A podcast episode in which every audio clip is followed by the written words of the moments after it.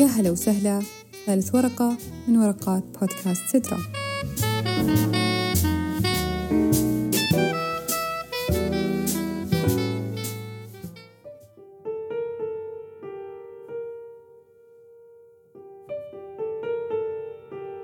ليس ضربا من التشاؤم لكن جميعنا نعلم أن الحياة لن تعود كما كانت.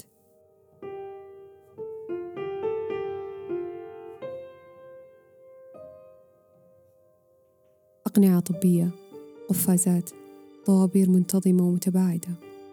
أصبحت من الأمور المألوفة والشائعة في كل الأماكن والمنشآت. وأصبح هذا هو نمط حياتنا الجديدة. مناسباتنا واحتفالاتنا. راح نقضيها أكثر داخل منازلنا ومناطقنا الآمنة لنا. العمل والدراسة أصبحت جميعها عن بعد حتى مع العودة للعمل بات كل شيء مختلف ومتباعد. كل في حيزة. وعم الصمت في ردهات المباني.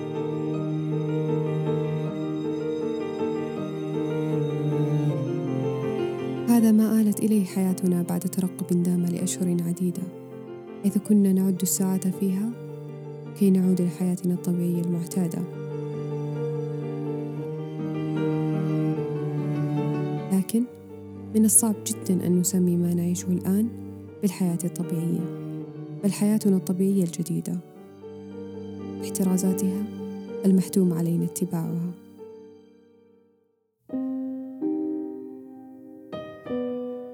عايش العالم الكثير من تفشي الأمراض المعدية لكن تعتبر أزمة كورونا حدثا فريدا في حياتنا وعالمنا اليوم. ولم تكن النجاة من الأوبئة الماضية سهلة. بل كانت أسوأ مما عايشناه بكثير. لكن البعض نجا منها ومع قوة ثقافية وفكرية. سببت الأوبئة في تدمير لا يمكن تصوره في الماضي. لكن المجتمعات انتعشت وتعافت ودخلت في بعض الأحيان في فترات نمو وإبداع جديدة.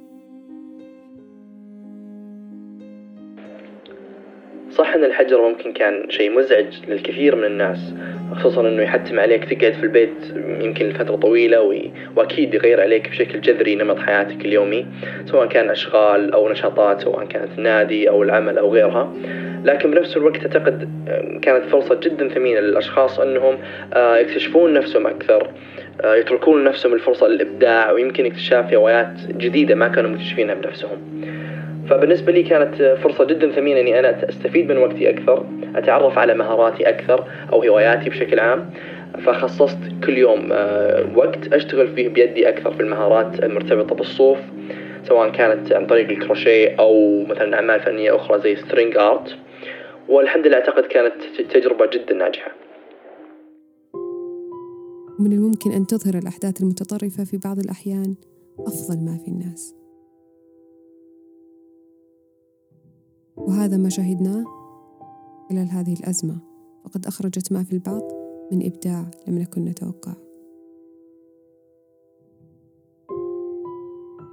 لا أحد يشكك أن هذا الوباء هو أحد أشد التهديدات التي واجهها العالم والجيل الحالي على الإطلاق.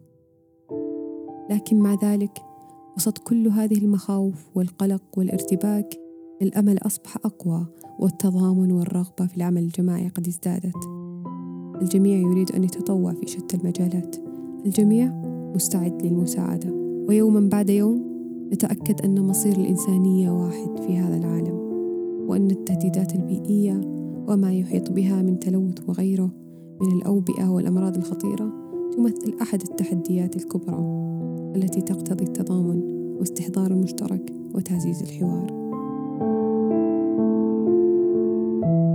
كما أن روح التكاتف هي ما يمنحنا بالأمل ولن يتحقق انتصارنا إلا عندما تتم حماية جميع الناس في جميع بلدان هذا العالم. ليس ضربا من التشاؤم لكن جميعنا نعلم أن الحياة لن تعود كما كانت وقد نستغرق الكثير من الوقت كي نعود لحياتنا السابقة. لكن المهم هنا هو أن لا نفقد الأمل والسعادة وأن نحرر دواخلنا الحرية الداخلية هي التي لا تجعل سعادتنا أو شقاءنا يتوقفان على الظروف الخارجية.